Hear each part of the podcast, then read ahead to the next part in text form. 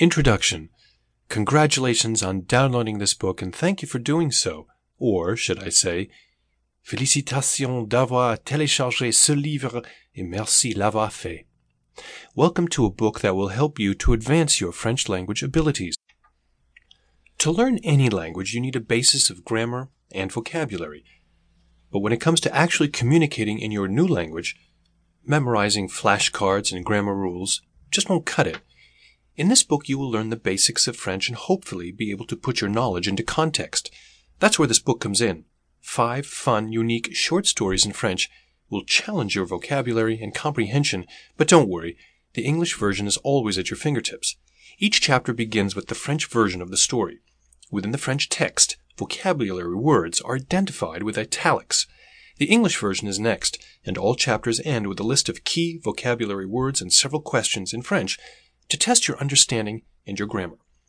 If you want to answer the questions before reading the English version, skip over to the questions section. Answers to the vocabulary, grammar, and comprehension questions can be found in the answers chapter at the end of the book. As you are reading, also keep an eye out for the asterisk symbol. These asterisks will identify cultural elements of the stories. Understanding these cultural notes will help your French comprehension abilities. Learning a language, after all, is also about becoming familiar with another culture. By practicing your French, you will grow your understanding of French culture. Explanations for passages marked with an asterisk can be found at the end of each chapter following the question section. The first four stories in the book are written mostly in the present tense. There are only a few verbs in past or future tense used. Usually, when you first start learning a language, you begin with the present tense only.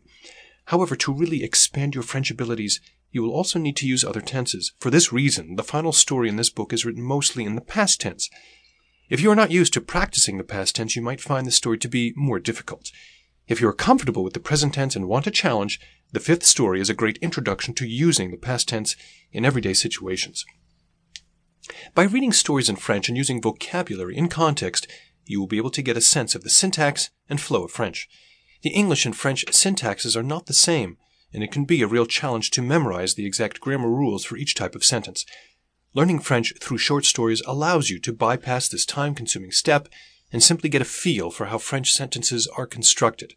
In addition, it's always easier to remember new words if you can put them in context right away.